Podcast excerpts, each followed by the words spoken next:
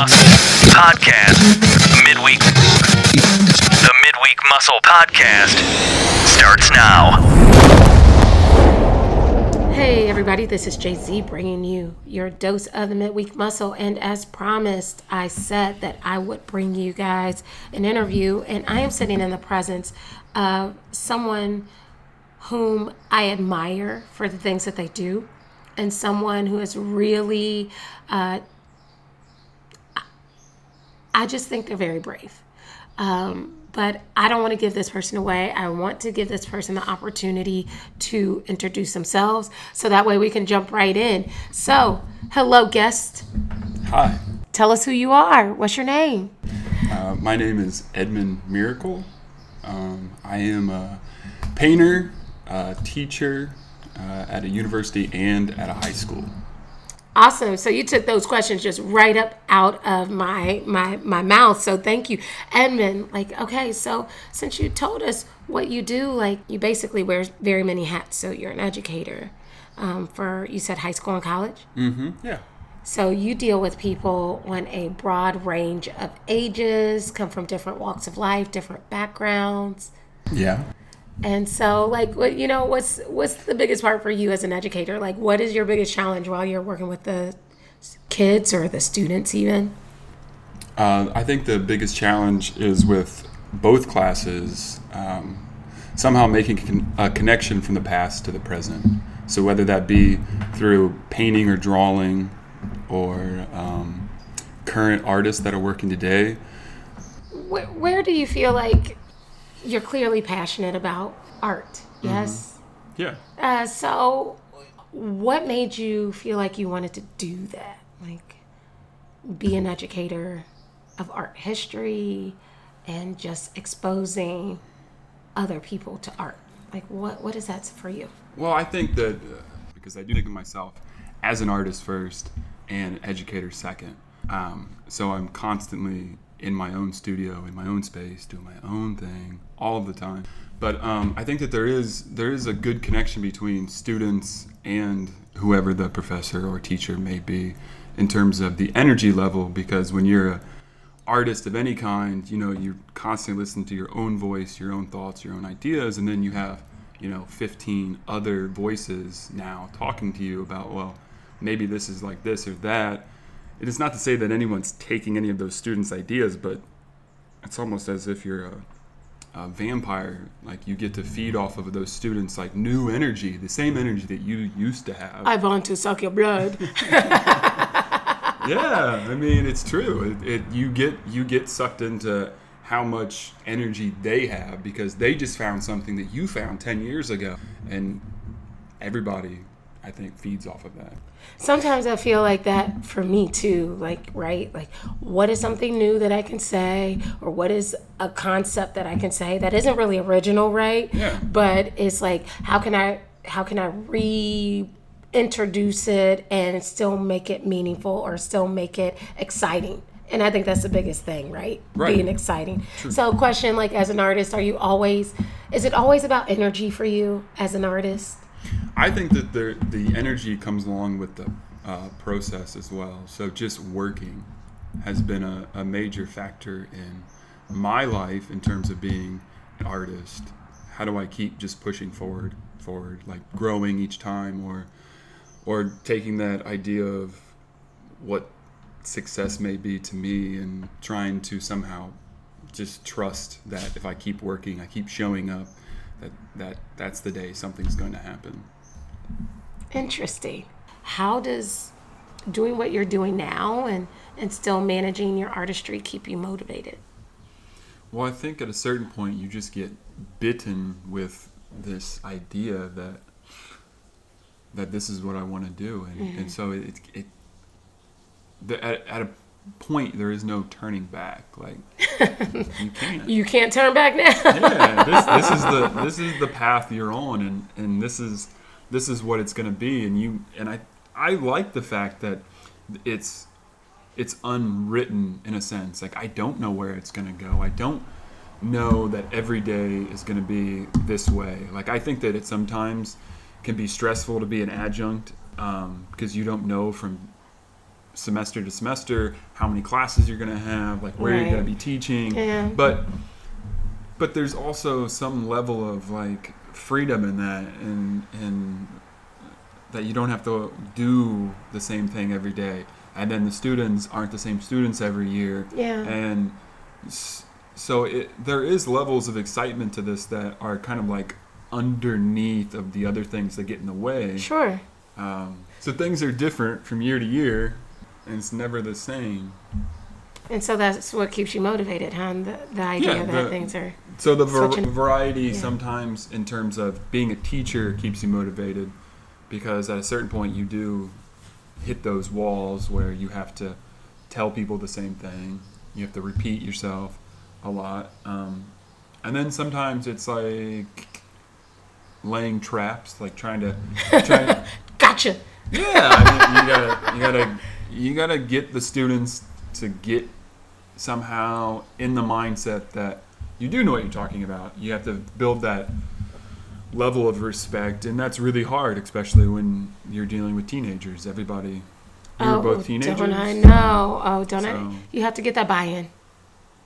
Hmm. You have to get that buy-in. Is what I call it. Like you know, you have to Yeah, get that point with them to where one they trust you and they respect you for what you do and then ultimately you can start creating and, and getting good energy back and forth and that usually doesn't happen in the classroom until that moment when the student sees that that little shining light of like, wow, this could be really good, and then all of a sudden it's kind of like, uh, you just open the floodgates, and then they hang on every word you say, which can also be a negative as well. But you kind of ride that wave for a while, just like trying to just take them along on this like uh, journey through like some of these paintings, some of these artists that you think that are important, and then whatever they get from that, they get from that. But I think it's it's definitely a hard a hard sell in the beginning. Like how do you how do you get them to trust whatever you're doing is something that they can do, or just if they believe that it's good, which could mean many many things. yeah absolutely. So and you should see the glow in your eye right now as you're talking about your students and them catching that that glimpse of ding oh my gosh i can. Like that's almost like it's not just you at that moment it's not just you being a teacher and seeing a student. Like you are literally birthing the evolution of that student or that person. So i like even in that in of itself is like wow wow moment Yeah, and I, I, I've got the chance to experience that a few times with people who are really invested in in whatever they want to do. And speaking about the high school kids coming, you know, from all different backgrounds, and then oh, trying to to get the funds right mm-hmm. to do that is also something that was important for them. But there's been plenty of moments where they all of a sudden just see the light, like the bulb comes on. They're like ready for it then, like and there's there's joy that comes out of seeing the students like just be able to accomplish something that they had no idea that they could get to. That is awesome. And you said it, the key word there is joy. Like that would not happen if you weren't committed to your process. Yeah. I'm gonna put a pin in that for right now because I really want to go back to that. You talked about this whole idea of work. Let's rewind a little bit. Tell us what, what was your first job? My first my first job was not not related to art at all. It was um, when I was younger. My first job was a summer uh, putting up tents for graduation parties, you know, like golf ceremonies or something like that. Putting up tents. Yeah, like industrial, like huge tents, like you big know, poles, and you had to like screw those things yeah, in. like 20, clink, clink, clink, 20 foot like telephone poles. That's not like that's not that you don't consider that a form of art because that's you're like not quite. you're like nothing close. Awesome. So like, what did that teach you? Like that first job, did that teach you anything, or was it just something to get by? Like, what what did you see your first job as? Like, was that a stepping stone that you had to take? I don't think that I, I look back at that as, as anything really. I think it was just something that I, I had to do. And I think there's other jobs that probably play more into where I'm at now in terms of understanding or teaching you some kind of humility about like uh, what other people do and just because they do that job doesn't mean that's who they are This, the stage is yours. Go for it. what, what, give us a sample of what one of those Well- jobs may have been. I think I think as many many artists can tell you that you know that are working they, they didn't just fall into it and they're you know selling work or it just happened for them so there's a lot of odd jobs you do so i've had my fair share of odd jobs from working in all sorts of like food industry to uh, stamping plants manufacturing um, catering businesses. Um, the list keeps going on. The, I think the biggest one was when I had to be a, a night shift security guard. That had to be the, word. Like that. That's a that's a an odd job to have. And third shift, just by yourself. Tough guy, huh? Tough guy status. Yeah. Chasing people But- down. Flash. Yeah, but it, it, I think more than anything, it was more like just understanding, like like people doing that or just just trying to just get by like anybody else. So You mentioned a couple of things about, you know, certain jobs teaching you humility, um, and then certain jobs even having that impact on you for how do you keep pushing and how do you keep going and, you know, to where success in your mind mm-hmm. is.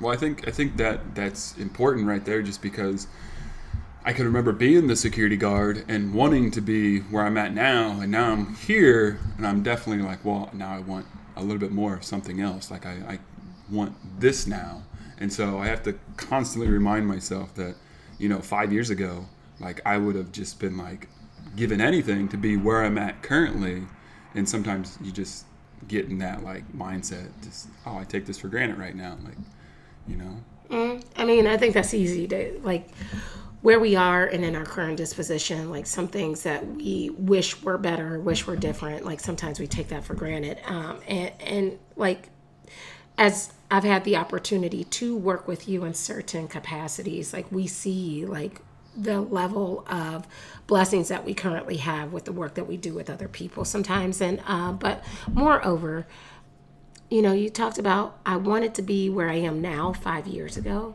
So where were you then? Uh, five years ago, I just graduated uh, grad school. I was uh, kind of lost. I was just just trying to figure it out. Like I had this belief that when I graduated uh, with my master's, that all of a sudden I was just gonna get a job, and people were gonna be like all over me, like, "Oh, I want you to teach here." But in reality, that didn't happen. So I had to just start, you know, taking jobs that I could and just slowly, slowly getting that kind of experience. And I think as an artist, you you definitely make choices in terms of do you want to make work to sell? Do you want to make work that is important to you? Can you combine those two? You said something very important, and I think that's the student paradigm. Once you graduate with this great degree, or once you graduate with something that should warrant accomplishment, and then you take that into like life or you know the working reality and find out that you've maybe not falling short but not doing the thing that you set out to get your degree in and you know it's almost like a gut punch even because there's so many choices that stem around Yeah, I, I what what now the yeah. what now moment right Yeah, and I, I feel that I feel that all the time. I think that speaking about before about once you get to where you think you need to be, you're always going to be looking for that other horizon. And I think that you know tomorrow, if I had all of the things that I want right now, I know that I would still be be painting though. I think that that kind of has been, in a sense, like my port in the storm ever since grad school. Like moving from Ohio to Massachusetts was a really big deal for me. And I think painting has always just been like that thing that I always go back to. And it's it's just there. Like so it's easy for me to trust that process. It's easy for me to paint. It's easy for me to spend countless hours doing this because I always feel even if nothing is working, I'm still getting something out of it. I have my vision on, you know, I think art in and of itself, because you said it's all about energy. Art in itself is therapy, right? Um, art in and of itself is what I call peaceful production, um, because art in and of itself is also a form of coping. um, has your art or the delivery of your art because you do amazing work has it ever been a source of coping for you Um, I and the only way that I think that it could be coping for me is the fact that I it's always there. Like it's a thing that it's almost a ritual, and I feel like when I don't have painting, in a sense, like there's something like a a void in my life. For example, like I I have a, a body of work that's up currently, mm-hmm. and I have this huge mental block of like, well, what am I supposed to do? If somebody gets something out of my work, that's great, but I don't think that that's really for me. I have a certain feeling, and I feel like that's between just me and the painting. Mm-hmm. And if if anybody else wants to add anything to that in their own way and think of something that they get from it, that's great too. I think that's the biggest thing about humility and artistry, right? Um, and you can definitely tell that's sincere because you're leaving the interpretation up to the receiver.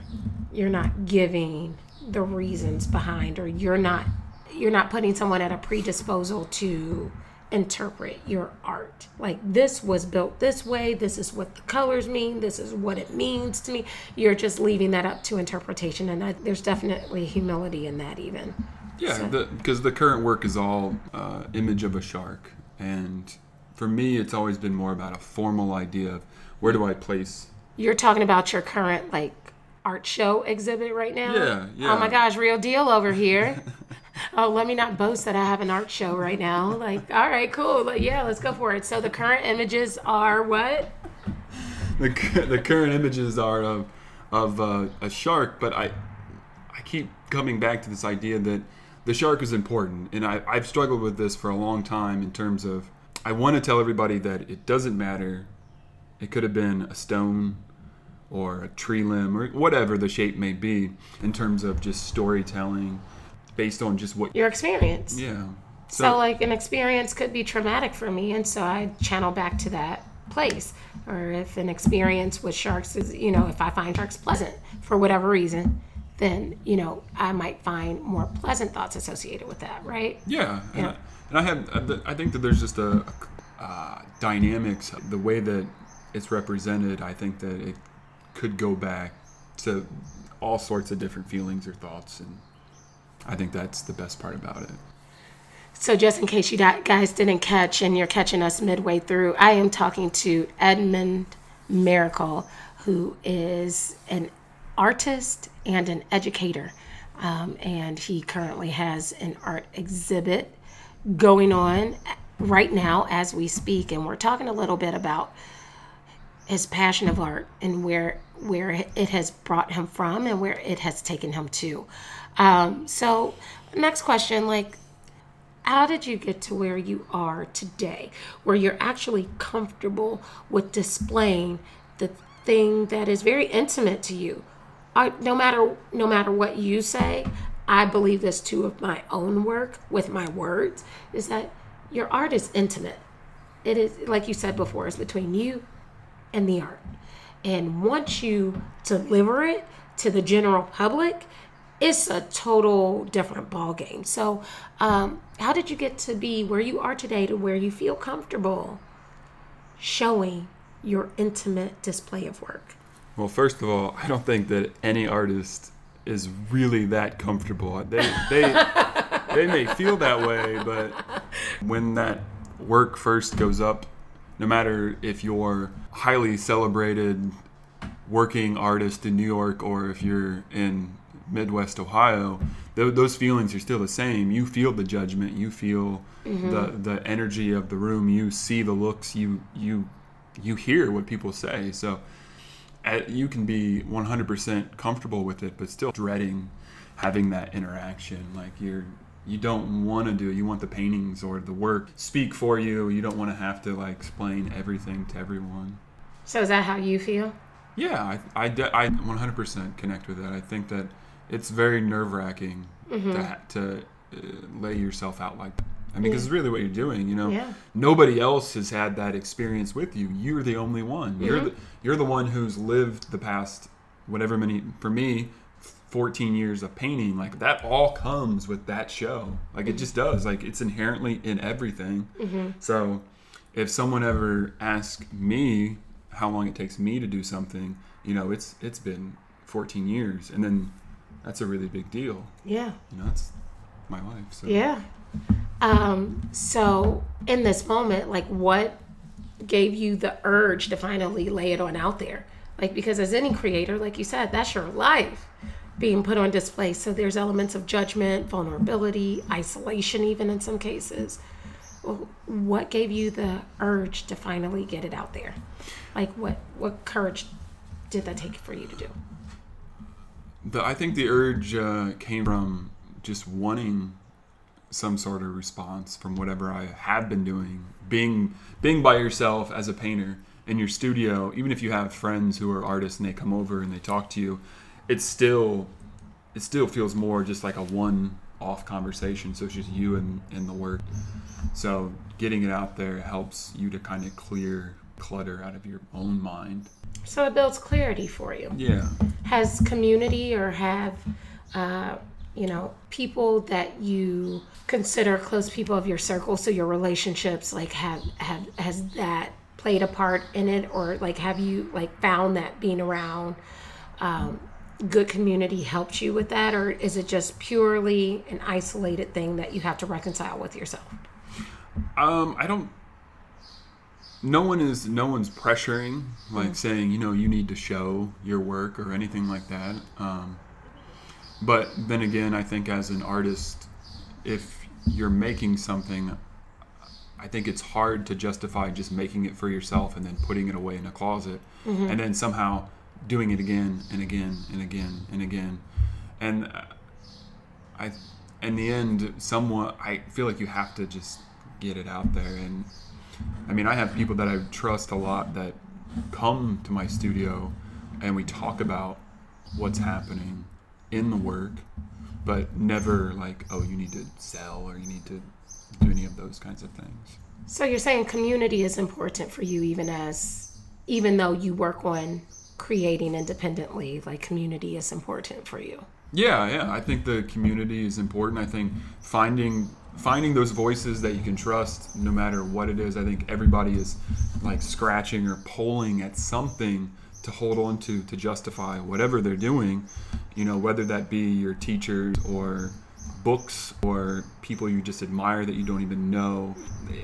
All of those things come back to it, and I, I think that's something why you need to spend your time. If you're if you're an artist, you need to spend your time doing the research, looking back at other painters, looking back at other just artists in general to get a sense of what they've done, where they've been. Like you're affected even if you don't know who they are. As one of my favorite artists would say, uh, Philip Guston, when you're working in your studio, there's you, your teachers, your friends, whoever a critic may be in your life, and slowly, one by one, those people leave the room, and you're just there working on the painting. And you're not thinking about anything that they care about.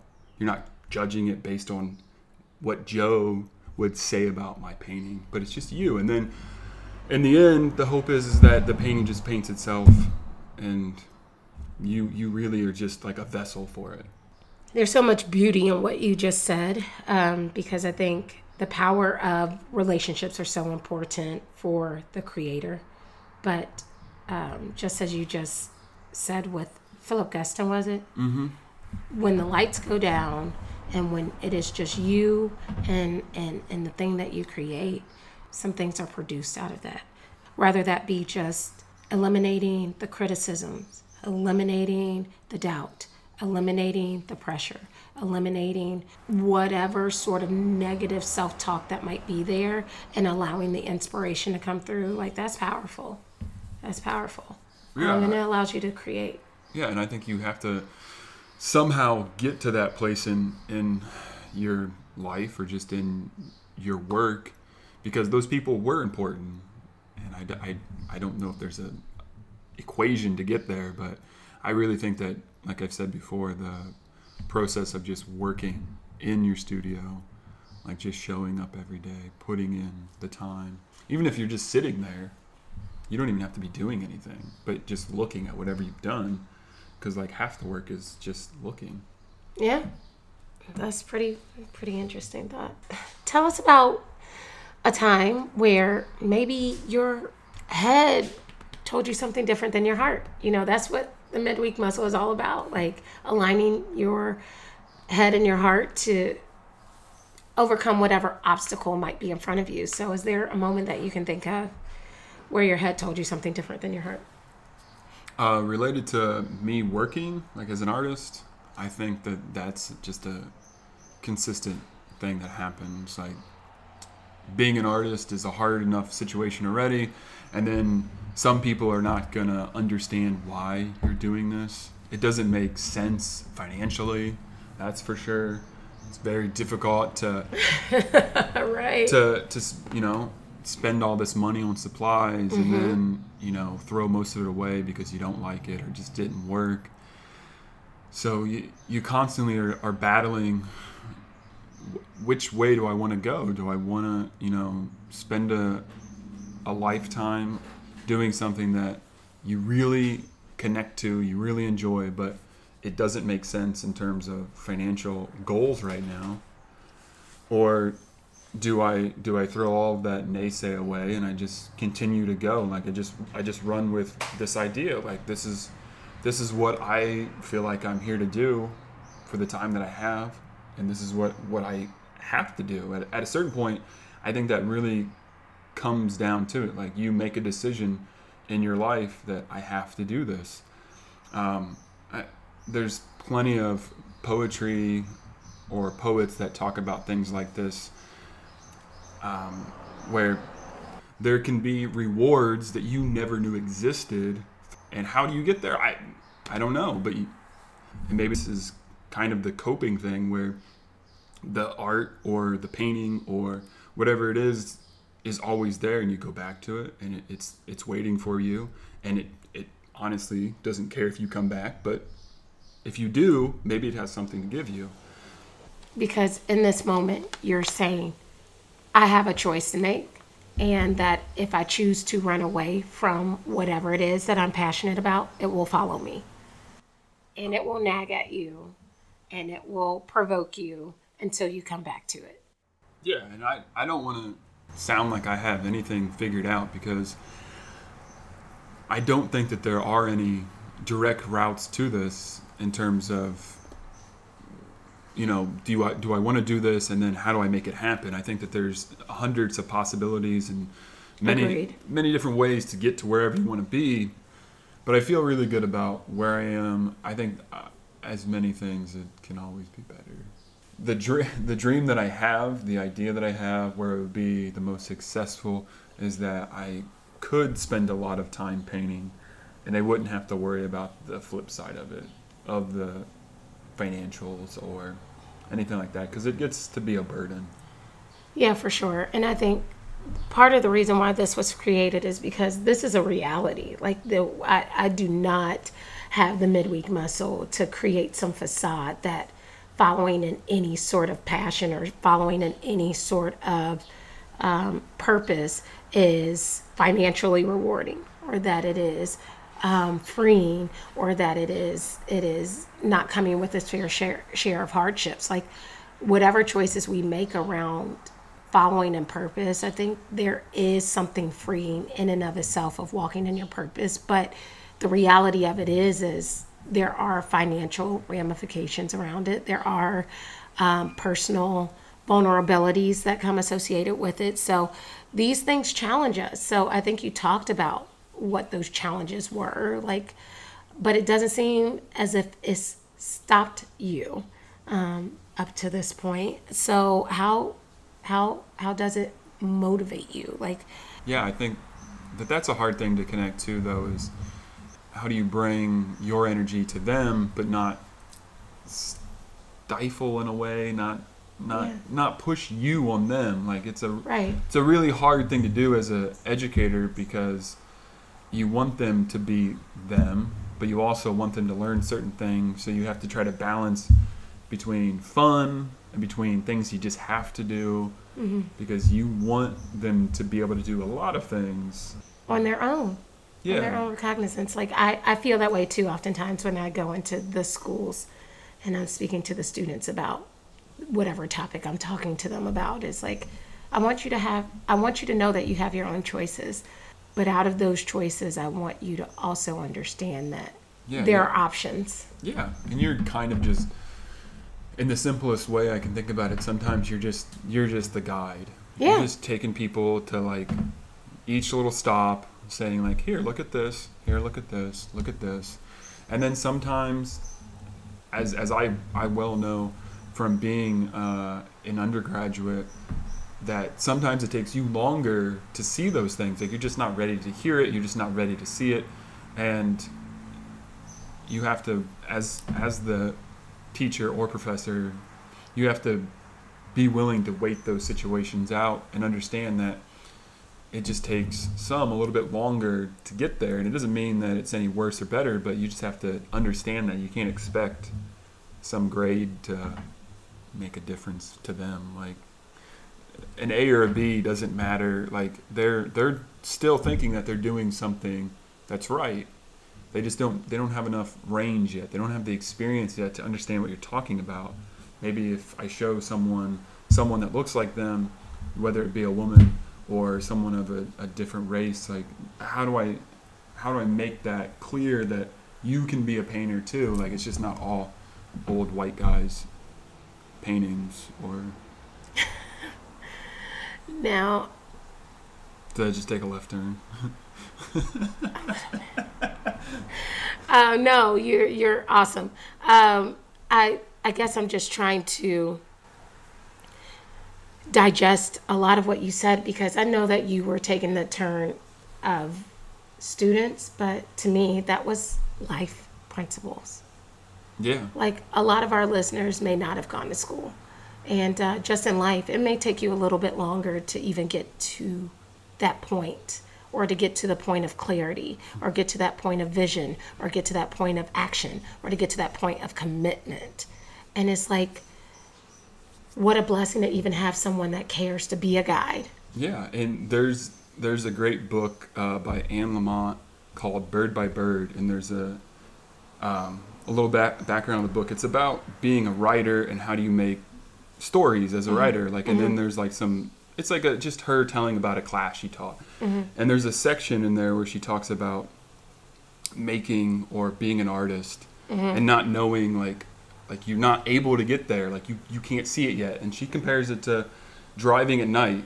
So you know you're in your car driving at night and you can only see as far as your headlights go so 100 feet in front of you. But you just keep trusting that you can see that 100 feet so you keep going the 100 feet and going the 100 feet and then you reach the destination right? Wow i love that. Yeah. i love that. Anne Lamott. Yes. i love that. I love that. Wow faith that's that's faith walking that's that's like walking not by sight or maybe by a little bit. Yeah. I mean you have to have you have to have that and but you have to have a little bit of vision right? Yeah, I mean, you gotta have that hundred feet. So that hundred feet is i is love your, that. is your uh, is your art history, is your professors, is uh, your peers in your class. Like it's that's your gut that's your hundred. Yeah, your gut. Your hundred feet is that, and you just keep going. Like that kind of comes back to the process. That is Right. excellent. Oh my gosh. And- And people, good people, this is why I love these interviews because you I produce something. I I get something new out of everyone who I talk to. And I think this is why this is so inspirational for me. And I hope you guys are feeling the love out there too. So last question. You know, we call the midweek muscle because we come to you in the middle of the week and we try to give you that extra encouragement to push through. So we talk a little bit about muscle moments from time to time tell us here's your muscle moment if there's one piece of advice that even just one listener could take away maybe it were advice to your younger self what would that piece of advice be My younger self. Woo. or Um, maybe to one listener that could take something away like and let's put this in terms of you being a creator right I mean, whew. I think that you just you have to have to find some way to keep going on, and I think you have to start with trying to find your group of people, whether whatever that may be, um, and having a good system like that in place definitely helps you for those days that are really difficult um, to go to the studio or just to to keep pushing on. So I think that the one piece of advice is find your group, find your people, and keep going. Like keep going the hundred feet. I love that. Find your group, find your people. That challenge you too, right? Not just people that like say yes all the time. Yeah, right? I mean, uh, yeah, you don't want just the the group of yes sirs, yes ma'am. Yeah. So find your group, find your people, and keep going the hundred feet. That's awesome. That is so awesome. Like I'm over here just super giggly. Um, that's awesome. So I'm just I'm speechless at this point. So Edmund, thank you thank you so much for your time. I really appreciate everything that you gave and and just really being vulnerable by sharing your story or at least a fraction of your story with us. Um, as we mentioned before, you have an exhibit, an art exhibit going on right now. Tell I people do. how they can find your work. I do. Um, well, you can see my work on my website, edmundjmerricle.net. E D M U N D J M E R R I C L E dot net. And you can also follow me on Instagram at emerricle, E M E R R I C L E. Uh, and my current show is up at the Dutoit Gallery, which is in Dayton, Ohio, at the Front Street Warehouses. And you can find information on my website. Yeah, y'all got it. You need to check out his artwork. I have a couple pieces of his artwork hanging in my house as we speak, and these bad boys are off the chain. Um, he is definitely an amazing artist, and I absolutely love his work. I love his words of encouragement too. So, y'all go ahead and check out this white chocolate up over here and uh, show him some love. Uh, share, like, or um, follow him on any of his social media profiles. And if you have any feedback, commentary, or just simply just have things to say or challenges or questions, hit me up, jz at themidweekmuscle.com. You can also share, like, or follow us on Instagram and Facebook at the Midweek Muscle, or you can follow us on Twitter at Midweek Muscle. Thank you so much for your time, Edmund. Thank you for having me. Oh, it is an honor and a pleasure. Um, and we thank you for everything that we do. And good luck on your show. Ah, thank you, thank you. Yeah, yeah. So thank you, good people. Let's. You heard what he said. Like, get a group, get get some good people, and go the hundred feet. We will catch you guys next time. And until then, let's make it a great week. And let's go.